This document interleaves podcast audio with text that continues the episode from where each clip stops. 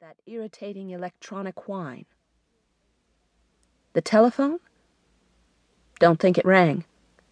If so, it's stopped now. Let them call back at a human hour.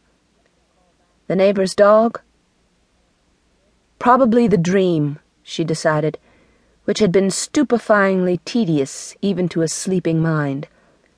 A cop's variation on the moving luggage from one place to another Oh God, I've lost one theme, involving the transfer of prisoners, one at a time, from cell to hallway to van to hallway to cell. Each step accompanied by forms and signatures and telephone calls. Better than the hell of the last few days, she thought. But thank God I woke up before I died of boredom. Poor old Gray Cell's too tired to come up with a decent dream back to sleep. She reached up and circled her right arm around the pillow, pulled it under her with a wriggle of voluptuary delight, reached back over her shoulders for the covers, and pulled them over her head, and let go, deliciously, slippery as a fish into the deep, dark, still pond of sleep.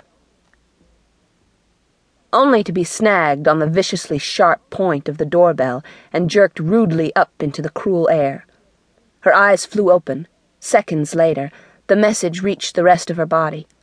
Sheets and blankets erupted, feet hit the carpeting, hand reached for dressing gown and found only the smooth wood of the closet door, reached for suitcase and found it still locked tight, reached for keys and found. She waved the search away in a gesture of futility. From behind a pair of swollen, grit encrusted lids, her eyes steered two distant feet through the obstacles of strewn suitcases, clothing, boots, jacket, toward the stairs, and all the while she was mumbling under her breath. It's Al. Bound to be. I'll kill him. Where's my gun? Hawkin, I'm going to blow you away, you bastard. I'm not on duty till tonight, and here you are with your jokes and your doughnuts at dawn. She picked up the bedside clock, put it down again. Near enough, Dawn. Christ, where'd I put those keys? Why'd I lock the goddamn suitcase anyway? It was only in the trunk of the car. Here's my gun. I could shoot off the lock, little padlock, break it off with my teeth. Oh, the hell with it. Most of me's covered. It's only Al. No, it can't be Al. He's off with Jani somewhere. That conference with the name. Not Al. Must be the milkman. Ha! Funny girl. Just as likely to be a dinosaur or a dodo or. Christ Almighty! This last was delivered in a shout as the sleeve of a denim jacket, discarded a very few hours before in the process of unburdening herself to fall into bed, caught at her bare ankle and tried to throw her down the stairs.